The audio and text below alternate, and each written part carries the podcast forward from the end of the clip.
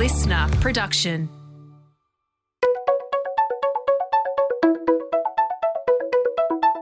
Hi, this is Paul McIntyre. Welcome to the M I three Audio Edition. I've been a business journalist for twenty-five years, covering the marketing, media, agency, and tech sectors. In this series, we talk to industry leaders about the global and local developments that you need to be across this week. This audio edition is created in conjunction with partners as part of our Market Voice series. Well, this is the second and final episode on what, for many, as we said in episode one, might prove a little unsettling. Marketing teams, it seems, know far less about effective media than most of us actually would expect. Marketers typically spend just five to ten percent of their time on media, even though it's one of their biggest investment lines. And it perhaps explains why we're about to hear again just how much is not known by so many around the basics of media planning and effectiveness. It's why James Dixon and Claire Fenner at Atomic two twelve have penned a new book, How to Do Effective Media. It's a kind of fast dive into media science and the practical ways in which brands and marketers can do media far, far better. In episode one, which you'll find on M I three's podcast tab or via most of the podcast platforms, we covered some fascinating perspectives around the troubles and upside in bringing C F Os and finance teams into the marketing and media conversation around growth, the surprising lack of science that is used to inform media planning and audience strategy. We covered market and media mix modelling. We're all a bit behind there too. And also setting proper objectives, which today is often based on really outdated benchmarks. So today we're going to cover off the final four themes: audience, reach and frequency, media mix investments, and budgets. And to do that, we have the same crew on the mics. Nicole McInnes, Director of Marketing and Commercial at W W, formerly Weight Watchers. John Wild, C M O at online pet supplies pure play Pet Circle, and James Dixon and Claire Fenner at Atomic two twelve. Welcome back, team. Let's get to the final four critical themes. But James and Claire, why don't you quickly recap why the hell you needed to write a book on doing effective media? What was this? What is this madness? Give us a, give us the quick summary, and welcome to you all. Thank you, Paul, and thank, thanks everyone for being here. So yeah, we wanted to write a practical guide for marketers Uh, to empower them to do better media planning and get more R O I from their media. Uh, we don't want to be unsettling. We just wanted to give give uh, C M Os in particular uh, a way to understand and work with their media agencies to achieve more growth and more return on that investment. So the book outlines in eight chapters uh, an eight-step process. We call it the effective media system. And last podcast, we covered the three fundamental elements, which are a united team, the C F O, C M O, and C I O, working cooperatively to understand the media data and model that forward. Uh, and the other premises are that scientific approach, have a hypothesis when you go to market, test and measure and record and document for future purposes the outcome from that media investment. Uh, and to do that, the third premise is have statistics and modelling in your armoury, if not a data scientist on board. Uh, and we covered that really well last podcast.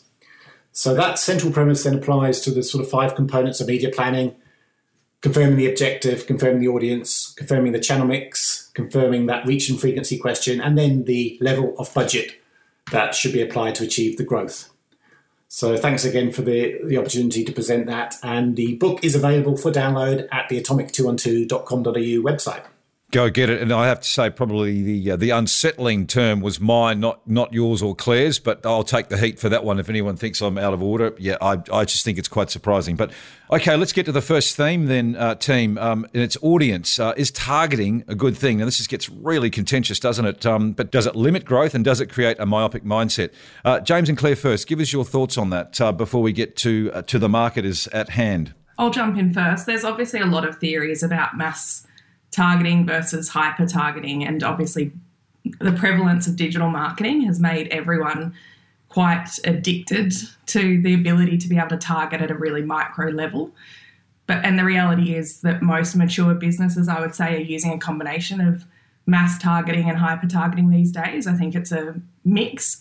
There's obviously lots of theories about the benefits of either approach, um, but in terms of the ability to drive growth through targeting or not targeting, I think there's arguments for both. I think there's a lot of businesses these days that have actually built from the ground up and grown from the ground up purely based on digital marketing and those lower funnel tactics that just absorb the existing demand in market. Pet Circle's a great example of that, and John can talk to that. Um, but there's ultimately going to be a limit to how much you can growth you can generate from that. It's not necessarily a low limit. It can be quite a high ceiling that you can grow quite a substantial business just from those tactics. But at some point you need to start to actually build preference for your brand and drive um, awareness and actually start to dr- generate demand for your brand and your business or product. Um, and so that's where you start to move into broader channel mix and start to actually generate demand. And generally speaking, you're going to start to look at more mass targeted approaches. That doesn't mean targeting everyone necessarily. It can still be a target demographic, um, but that's where you start to get the real scale um, and long-term growth for a business that's a bit more mature. Yeah, and there's a, there's a whole bunch of uh, conversation wrapped up on what you said, Claire, and we'll hopefully unpack that. James, your top-line thoughts on audience and targeting and so forth. We get excited when people push through that um, targeted glass ceiling, uh, but appreciate our clients then have to go into more speculative media. And that's what, when modelling particularly, comes advantageous, to track the, the typically the above-line channels, uh, where they've been typically used to having that last click or digital attribution running through their reports. Uh, when they venture and put their foot into that, the above the line, things get more tricky to understand how they impact the bottom line. So that, that's what the book talks about a lot. Uh, and that's where you need the scientific approach and the statistics and modelling to come through. Well, Nicole McInnes, let's let's start with you. And, and maybe I set it up with uh, mass targeting and wastage has been quite an uncool theme for a long time.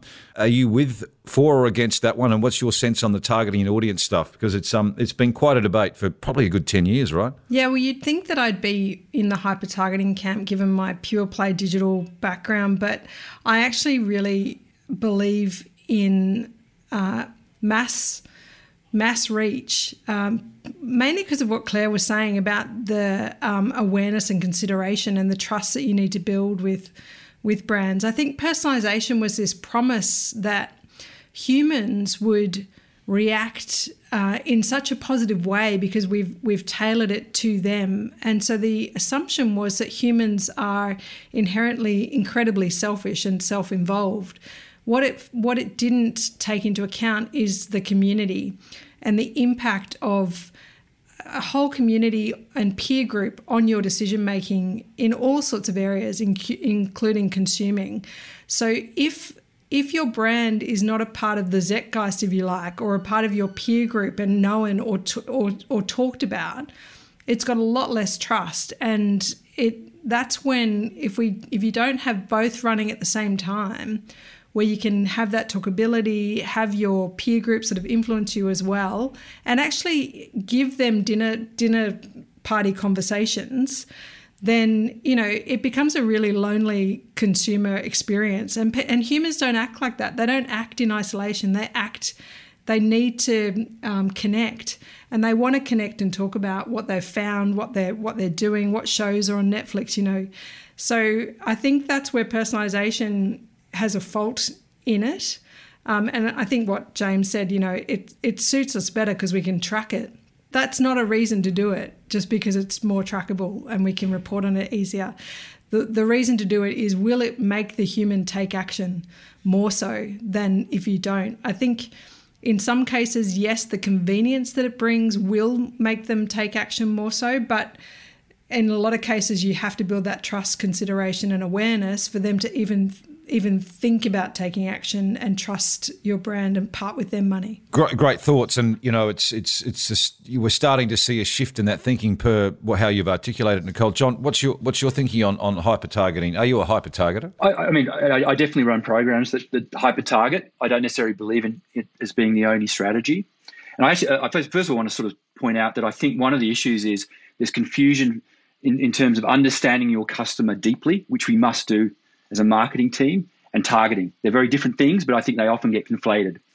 The, the other the other thing that is that, that is very present is that the C-suite, the boardroom, is looking for efficiency. They're looking for accountability. They're looking for yield, and that's where and, and often that again is confused with audience targeting. What I can tell you is the most efficient audience you're ever going to find is your existing customers. So so that so you know, and if you want to follow that strategy to the nth degree, you don't grow. And I think that's I think this is the critical piece here is, I think audience targeting needs to be a function of your strategy. So if, you, if your strategy is to grow, you can't keep talking to your own existing customers. or the same bucket of customers. You've got to find new ones. And in some ways, when you when you do that, you need to take a leap of faith and move into this sort of move from demand intent to demand generation. And, and, and you know, and you have to and you have to have that confidence. And I think that's the, you get the confidence by instrumenting yourself differently, and that's through the modelling and statistics and experimentation that, that we've talked about earlier in, in, in the podcast. But I think, but for me, it's like function and strategy. That's the first thing you need to you need to sit back on, and you've got to you have to be able to in, intelligently and via numbers um, respond to the to the boardroom, to respond to the C-suite. That you know, if you follow yield, you explicitly you will not grow. How do you carve that up? What are you doing then um, with your business in terms of the mix between hyper and, and, and or targeting, I should say, and brand or, or longer term? What what what is it? How does it work out for you? You know, the first thing is you have to be, and we talked about a lot of these principles in the early chat from the from the early sessions in the podcast. I think first of all you have to you have to be buttoned down, and you have to instrument the the, the, the sort of the clickable media, the audience targeting. So you have to be able to look at that. And you have to be able to look at its true incrementality, not just not just the sort of the, the data or the feedback loops that you're getting from the from the last click or the, the click, click-based attribution systems. The second is is you then need to create experiments or models or other methods to measure the the, the uh, impact of your mass media, your less targeted media, your growth media, if you want to call it that. And that and that that is iterative. Uh, you know, my, my my advice is always triangulate, because I think no me- no one single measurement system typically gets it right. And I think if you can do that, you be, you build you then build confidence in the, in the boardroom and the C-suite in in in in, a, in, in um, driving for growth and, and you know implementing growth strategies, which typically means going up the funnel. So some quick thoughts from from Nicole, James and Claire. Um, you know, is this still like in, in terms of this what we're talking about here for for many digital marketers? This okay has to go beyond targeting, beyond personalization. Is it still like eating sawdust for many, or are they coming round to it? Um, Nicole, you, you've been on that side of the fence. There's still pushback. There's still well, there's still great advocacy for personalization and hyper targeting in its own right. Yeah, there's there's a huge push, and, and like Jonathan said, it's it does come from for marketers. It comes from the executive. Uh, because they do see the efficiency of it and they think, well, we can save all this wastage by just going for the customers we know will convert. But it, yeah, it, it fundamentally is a flawed belief. So it, it's it's on beholden on us to to really educate. And I think that that triangulation of all the models that we're using to re-educate and put the push the data back up to show that if we did go down that way, we will shrink. But if we do these other things that do cost more maybe in the short term, it will actually grow you mid and long term. Claire and James, um, what are you seeing across your, your client portfolio and in market? Thoughts on on on eating sawdust and, you know, is there resistance to, to, to broadening out beyond personalization and targeting across the market that you see? I personally think it's quite an individual thing. I think a lot of marketers, whether they've been focused on digital in their career or not, I think they're more and more open to the need for a combination of both hyper-targeted activity and mass, but there's still individuals that are very resistant to moving away at all from hyper-targeted digital activity. But I'd say broadly speaking, um, and it comes down to budget as well, if they have a limited budget and targets, um, to John and Nicole's point, that the exec have set that are going to make that very challenging to deliver with any wastage, then obviously that starts to push them towards being much more hyper-targeted and just getting the most efficient conversions. But without that constraint, if there is enough budget to do a combination of both, there's generally an appetite to do so, I'd say. James, your thoughts on on, on the mindset out there with amongst digital marketers at least? Digital marketers are reluctant to exchange their budgets. They've sort of hard hard fought and won those budgets over the years on incremental, uh, on showing incremental R O I. And it's a leap of faith for them to sacrifice that in a in an awareness channel. Binet-Field talk about the long and the short of it, and the the short the long of it having about a six to nine month uh, return. So you've got to kind of speculate for six to nine months before you see uh, emotional brand messages returning value. So I think it is tricky for a business to sacrifice six to nine months of revenue in a speculative way. So my my sympathies are with them, but. But the, the science and the evidence through Binet-Field is there that the, the long of it does pay off. Good observations. Let's get to the next one, reach and frequency. Sometimes bamboozling. I remember uh, as a cub reporter three hundred years ago that there was the debate was all about, was it one, two, three, or did it get to six? And that's sort of, that was the nature and the depth of the debate in the nineteen nineties maybe. Um, so is reach and frequency, is it still a valid planning approach given device and screen proliferation is, is close enough to exponential? Uh, James and Claire, your initial thoughts on reach and frequency. What are, what are we, where are we at with that? Firstly, to the first part of your question, Question there, I think it's still really critical to understand what optimal reach and frequency is for your business, for each campaign, for each product. Um, it's certainly not irrelevant despite the fragmentation of media these days, and that's something I'll touch on in a second. But I think there's a lot of, um, certainly what we see is that a lot of agencies, and we see that when we take on a new client and the client's talking about, oh, our old agency used to say um, that a fixed version of optimal frequency is one plus or three plus. They've bought into a concept of what optimal frequency is, but I believe that the reality is that that optimal frequency level can be determined, but it's very much influenced from a variety of factors. Like there's so many real world factors that will influence that for a particular product, a particular campaign, a particular brand.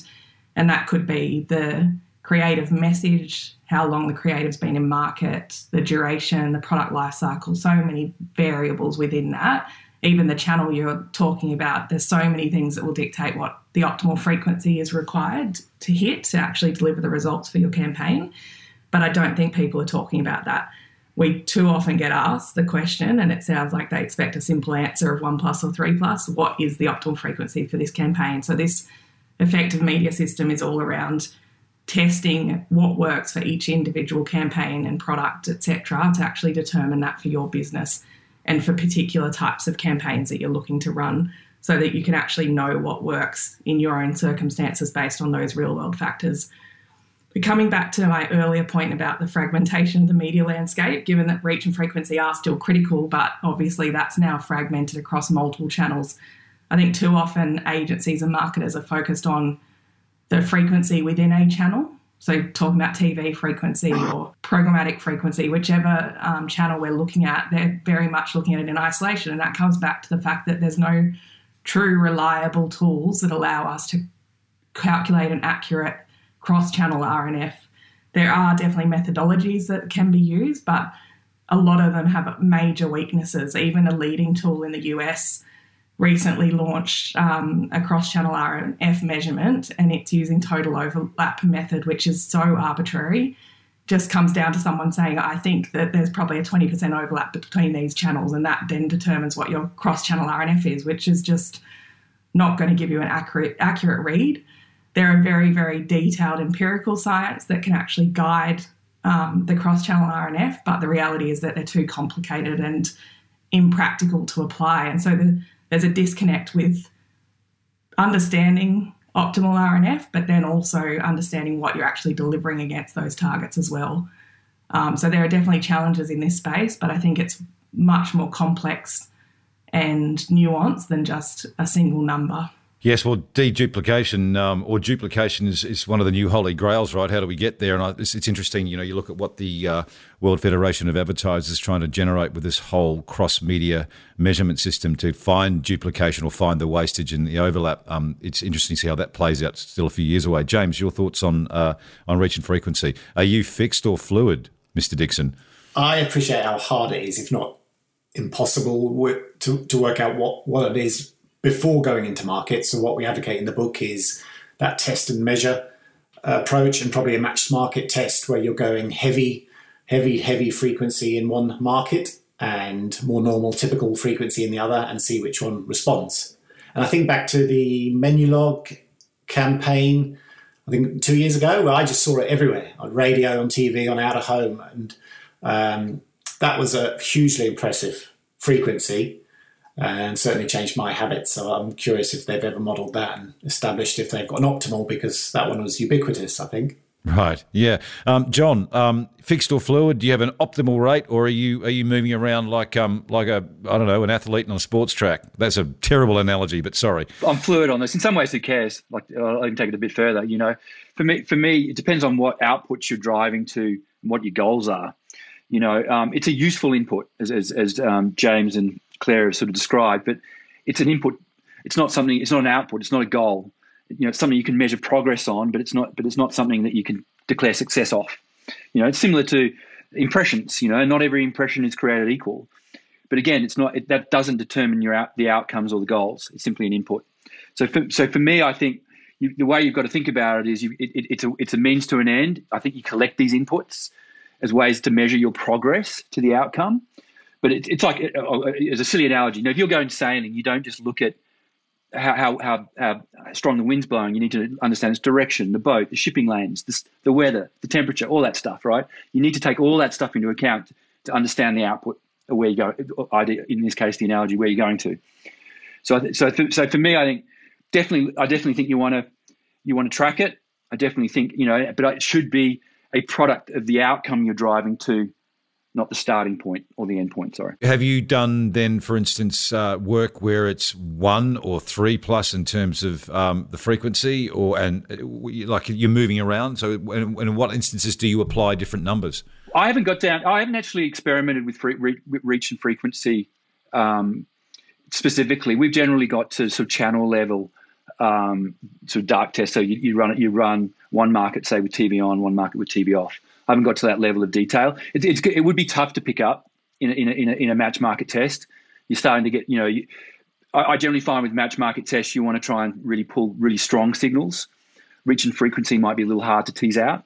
But I think, but then but I say that, I think once you reach maturity as a business and you've had campaigns running for a while, that's the stuff you then move to to optimize what, you, what, what your ideal reach and frequency is for, for, again, for whatever goal you're striving to.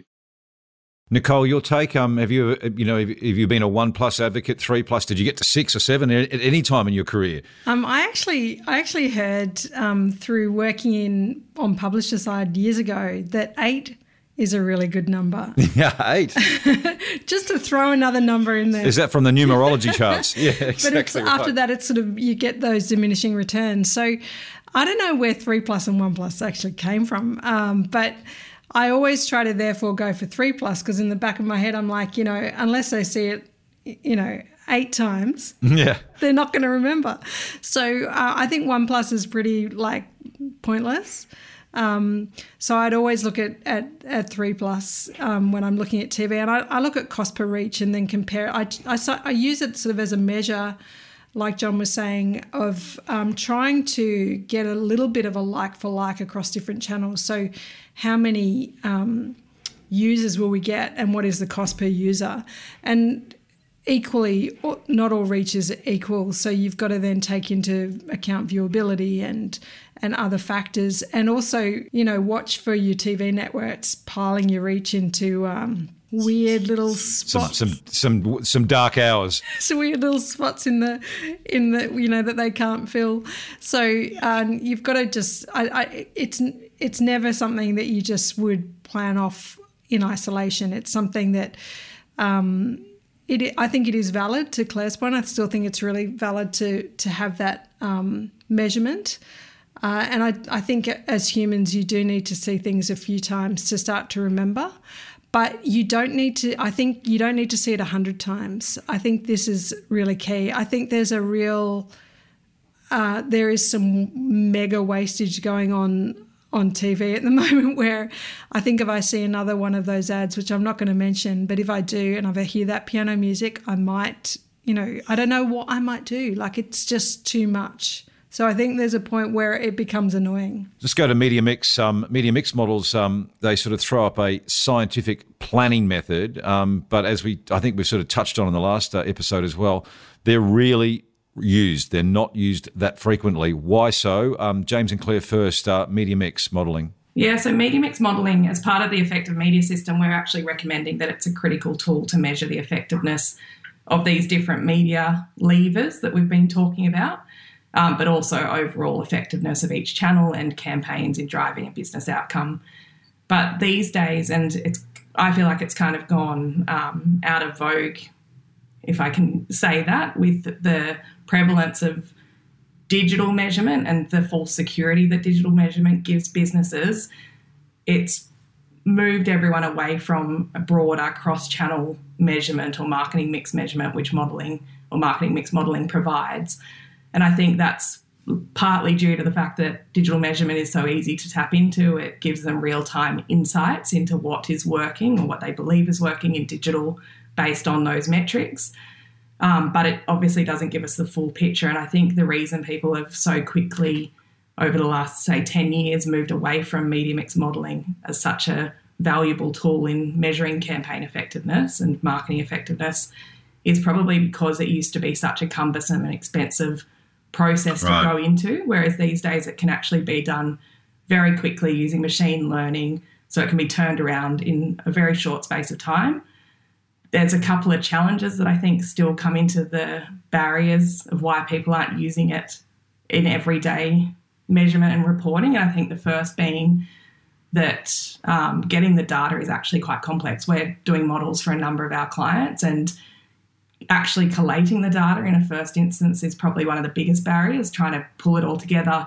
If we haven't been their agency for three years, which you generally need a trend of it, around three years data, they then don't necessarily have that historical data because largely all the channel level data and investment data is actually held by the agency, um, and the marketers haven't done enough to actually compile that data themselves, just relying on the fact that the agency knows. But then obviously when you switch agencies, you don't then have that data. So that's probably one of the biggest barriers. Um, but then I think another barrier is actually the um, management internally of actually getting the business to buy into a new reporting methodology that's going to show a much truer version of channel performance across all channels. Um, but it's going to change the metrics of what that they've been reporting on for digital, for example, to the business.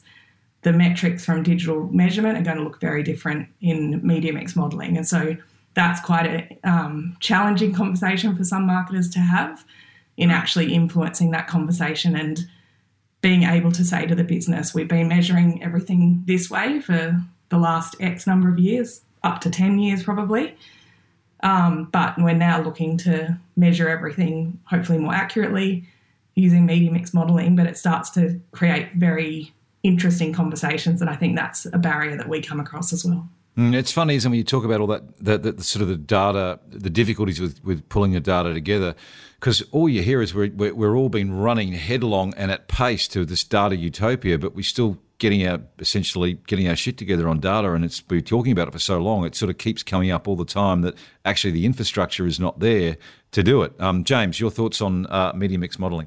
I just want to encourage marketers to turn their heads toward media mix modelling, and, and within that, machine learning. Machine learning will certainly come through all business activities in the next three to five years, and really encouraging to see businesses adopting machine learning technologies and resources. So having a data scientist in-house uh, is something of a prerequisite, but not, not essential. And I do believe most marketing teams could grasp and grapple with how machine learning can really help them understand their media and their marketing. And it is now quite accessible through um, cheap tools. Google has a machine learning product called AutoML that can get most of the way there for most businesses. Um, but it's a learning curve that I'd really encourage marketing teams to, to start on that path if they haven't already. Mm. Nicole, um, Data Utopia, are you there? No. I have so many different models running at the moment that I I sometimes find myself buried in about twenty tabs of different either B I tools, um, Google Data Studio, Google Analytics, um, the different attribution models in Google Analytics.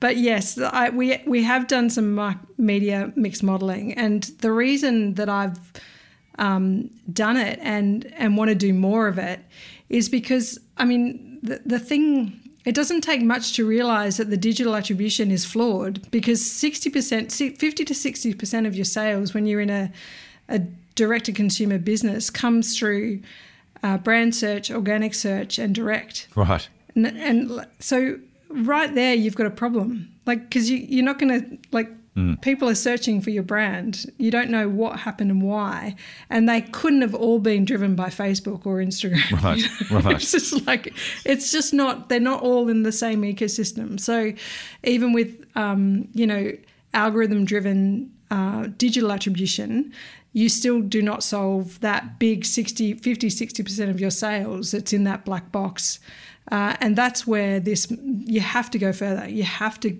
you know, take your lens further to find, to solve that ambiguity, that, that dark shade in your, um, I suppose, in your efficiency. You know your total efficiency, but there's fifty percent where you just don't know exactly how the consumer got to your site. And how's the modelling shown up or enlightened you uh, on on those dilemmas? Well, the modelling is actually shown that some of the above-the-line channels are really worthy and really, really good from an R O I point of view and drive massive impact into our sales. Like not, you know, not brand measures, not soft measures, but, you know, direct sales impacts. And so that's that's been so helpful in in a world where digital is very much what people want to do because it because it's efficient and it's trackable. And so you've got this massive push behind you um, in especially in digital companies to try to to generate the growth and the sales all from digital. So to to do the media mix modeling and to solve that big dark cloud in my attribution visibility, yes, um, has helped me to, you know, educate my stakeholders and actually use the budget more efficiently to drive more growth. And as it is, it is as um, efficient and, and low cost as what um, Claire and James talk about. Is it expensive? How much are you paying, Nicole? It's not expensive, but I, I'm not sure whether that's just because Atomic are generous or... There's a beautiful plug. Or they're experimenting on us, which is fantastic. Yes, you're elaborate. John, um, your take on this? Yeah, look, I think it's not easy is, is probably the first point. And I think the other issue is is that typically this has been sort of in the domain of econometric modelling, which is often historically looking back, you get an answer, but it doesn't help you with your decisions moving forward. The, the shift, as James and Claire alluded to, is that you've now got machine learning, you know, high computational power and so on. So the ultimate goal is to have a, a media mix model that allows you to make future decisions. You know, and, and, and ultimately they should allow you to scenario plan. So what if I go spend this in this channel and this channel? The model should be able to help begin to sort of plot out what that outcomes might look like. Um, what and the other thing that the complexity in them is not just media. The, a media mix model looks well beyond it. You know, for what, you know, one of the things you have to have in there, is, for example, is pricing, and often you need to, you need you need an index of pricing versus your competitors. That stuff that and, and as again Claire mentioned, most people haven't haven't been collecting that, and without that, your model's not going to be that accurate. That all said, I think the process of building an M M M is actually also valuable, because as a marketer, you start looking beyond your click-based Uh, systems, and you start realizing, oh God, you, you have this revelation. Jesus, pricing is important. surprise, surprise, surprise. Yeah, you know. Yes. So it forces you actually. It almost forces you as a marketer to go back to the, you know, the traditional four Ps or five Ps, whatever you want. So, so I think there's there's a lot of value in the process.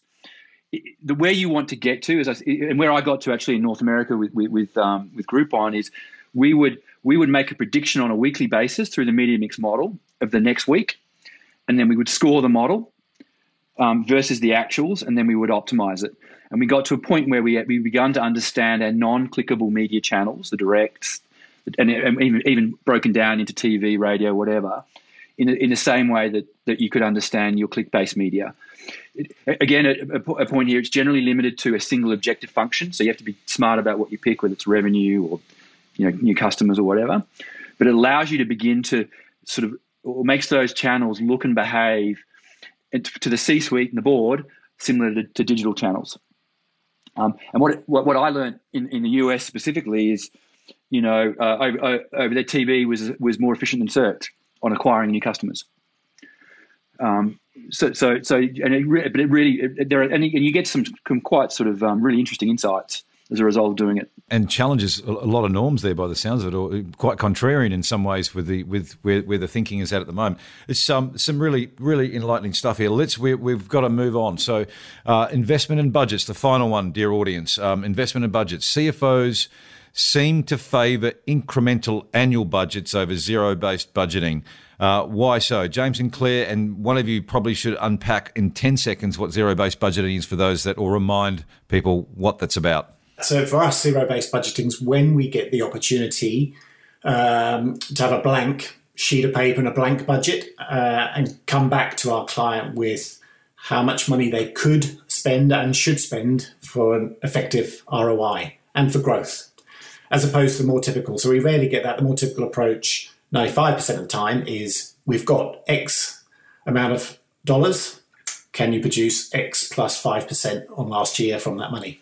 Right. Uh, and it's that incremental sort of notion that finance uh, teams come up with, if not a, a, a reductive type notion, which is, can you do more for less? Mm. This is the final chapter in the book, and it's kind of the alchemy that we aspire to. We admit we haven't got there, but when a model is really humming, as John said, it's been iterated and refined over the course of a couple of years. Uh, the place we want to get to is where we know uh, for every dollar we spend on media, what we're going to get back out, which are the best channels to put it in, uh, and where the optimum um, place is uh, in terms of investment level for every channel. And then when when they want growth, we can computate how much money needs to go in to produce whatever amount of growth and give the business that assurance in a scientific way that allows the C M O to go to the C F O and the C E O with a scientific underpinning as opposed to a hunch. Mm. Uh, and then I, I believe and hope that the, the it unites the, the C-suite, because the C M O is coming in with the, the, the speak of the C F O, the numbers and the science, which are, are hard to deny when it comes from a place of stats and regression. Got it. Nicole, so uh, are you a fan of zero-based, or and how do you go in those fabulous conversations with your finance team? I, I would be a fan of it because it would probably give me more budget. Right. And, uh, and like, I'm a growth junkie. So the more money I get, the more I, I think um, in, in, uh, in most of the situations I've been in, I've not been in that, you know, luxury position where I've got too much budget. I think there's only a few marketers in Australia that are in that position. Who are they, by the way? I don't, I'm not going to say it because I don't know for sure, but uh, I know that there there are some very, very big budgets out there, but I've not been lucky enough. Um, well, even when I did have a huge budget when I was at Dell, I had to do a five to one return on every dollar. So that was wow, that didn't right. feel like luxury either. So um, it's it's... It's about, like, uh, we've not hit any ceilings really on any of our channels. So for me, it's attractive because I think we could find out what the potential growth could be if we did this exercise alone. I think we, I think the exercise in itself could be really valuable. Uh, whether I could sell it in and uh, and take the risk, what if the growth didn't come? That's another story altogether. Well, let's let's start across to Claire and James on that. Um, so, uh, should Nicole, you know, take the risk, and would it be upside? What's your hunch? I th- I think about that E S O F model as a quick sort of guide, so for clients to understand their share of spend in their competitor set versus their share of market, and then that outlines quite slow growth for every ten percent you excess share on your on your share of market. Uh, category, you'll grow one percent or so off market. So that's some quick maths that marketers can apply to understand uh, to understand the growth cost.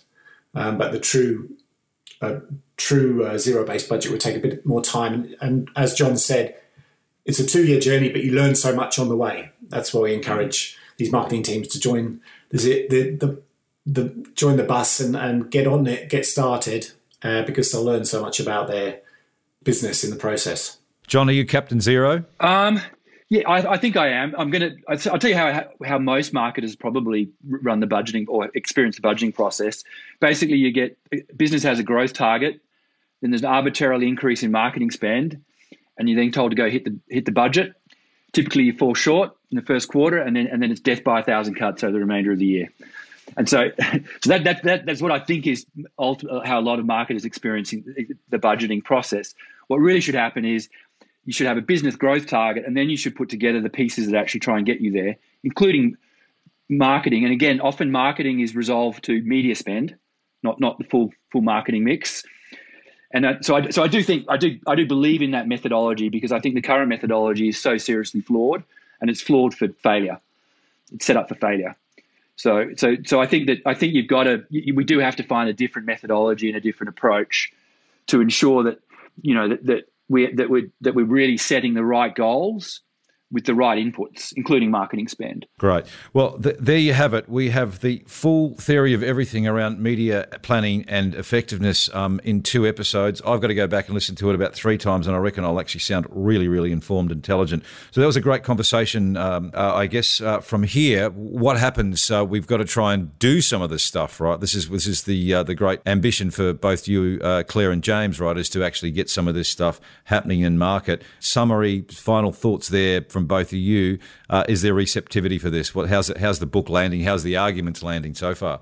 Yeah, we've got a bit of positive feedback. I think the reality is that um, it's probably a unique business that can adopt all of these um, functions and processes immediately. It's quite a different approach. So I think what people can take from this as a first step is learnings about that test and learn approach and trying to put scientific measurement across everything they do as a business rather than completely um, adopting the effective media system from day one. But the ideal state for us is that we actually start to change the way people operate um, in their businesses, in marketing teams and the broader business to start to get this science embedded in um, marketing and media planning. Um, but, yeah, it is definitely something that I'd recommend them taking bits of learnings from this process and from the book Um, and applying them as much as possible to make sure that they're holding their agencies accountable, but also getting the most out of their media investment and the learnings with that. Small steps, small bites. Um, James, uh, the, is, the, is the lights uh, going on for some people around this, do you think? Yeah, absolutely. So we've had a really good reception from the book. And my, my final parting piece here would be feel free to download the book from the website. It's a free guide and it's deliberately designed to break down to eight chapters and eight steps um, to progress the, the media R O I. And as Claire says, you don't have to adopt them all at once. Uh, it is a journey, and we'll admit none of our clients are at the end of the journey. They're in the starting and middle stages as we speak. Well, I reckon the ideal uh, is to read a chapter and then listen to the themes in this podcast and listen to real-world um, sort of observations from marketers because it's it's really, really helpful. Nicole McInnes, John Wild, James Dixon, Claire Fenner, thanks for a great conversation. Stay safe. This M I three audio edition was presented by Paul McIntyre, that's moi, producer Nick Slater, music by Matt Dwyer. For more episodes, go to listener dot com or download the Listener app and search M I three Audio Edition to listen for free.